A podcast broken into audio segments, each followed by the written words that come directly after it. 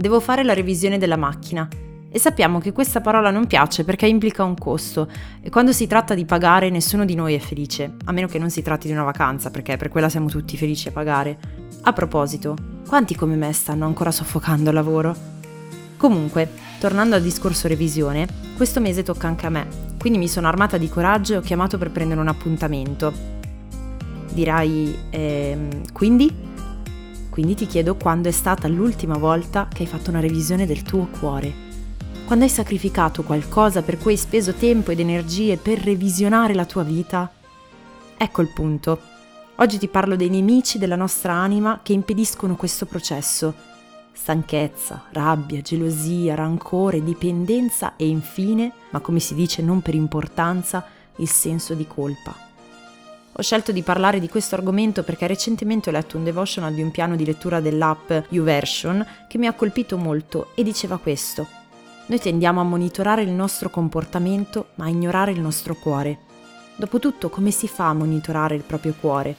Non posso comportarmi troppo male senza che qualcuno me lo faccia notare, ma il mio cuore?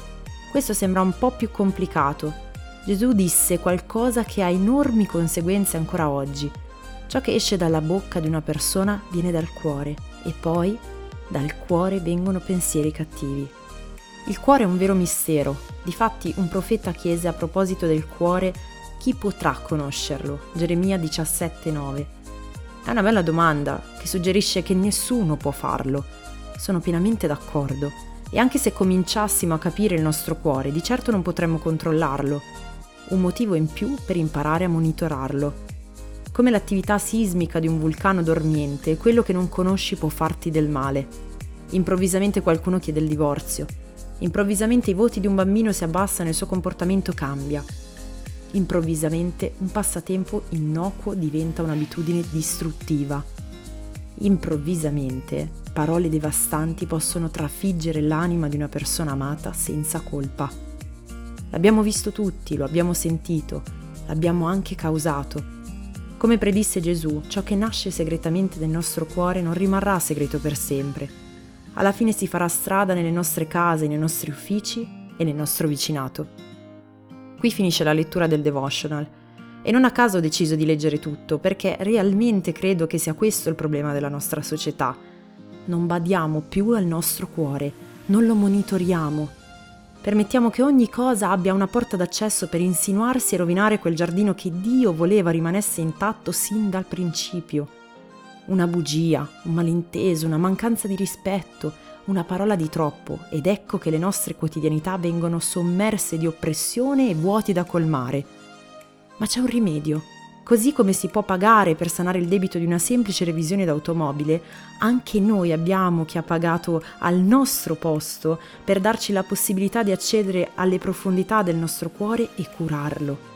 È colui che ha preso su di sé la nostra cecità, la nostra inconsapevolezza e la nostra miseria e ha purificato per sempre il nostro cuore. Ci ha resi puri pur non essendo meritevoli di purezza ci ha resi santi pur non essendo all'altezza del cielo, ci ha resi perfetti nello spirito come Lui è perfetto, pur rinnegando il suo nome e la sua autorità, più e più volte. Questo è il nome di Gesù e nel suo nome ogni cuore può ricevere quella revisione gratuita che bramiamo e che ci fa tornare come nuove creature. Allora cosa aspetti a prendere un appuntamento diretto con il cielo? Basterà chiudere gli occhi, chiedere e ricevere perché nonostante il mondo richieda un prezzo da pagare per ogni servizio che dona, Dio richiede solo un cuore disposto per donare la salvezza che ci è stata già preparata sulla croce. Questa revisione verrà effettuata ogni qualvolta il tuo cuore lo necessita. Non servirà aspettare due anni, ma basterà ritornare a chiedere e ricevere con fede. Dio ti benedica e conosci Gesù.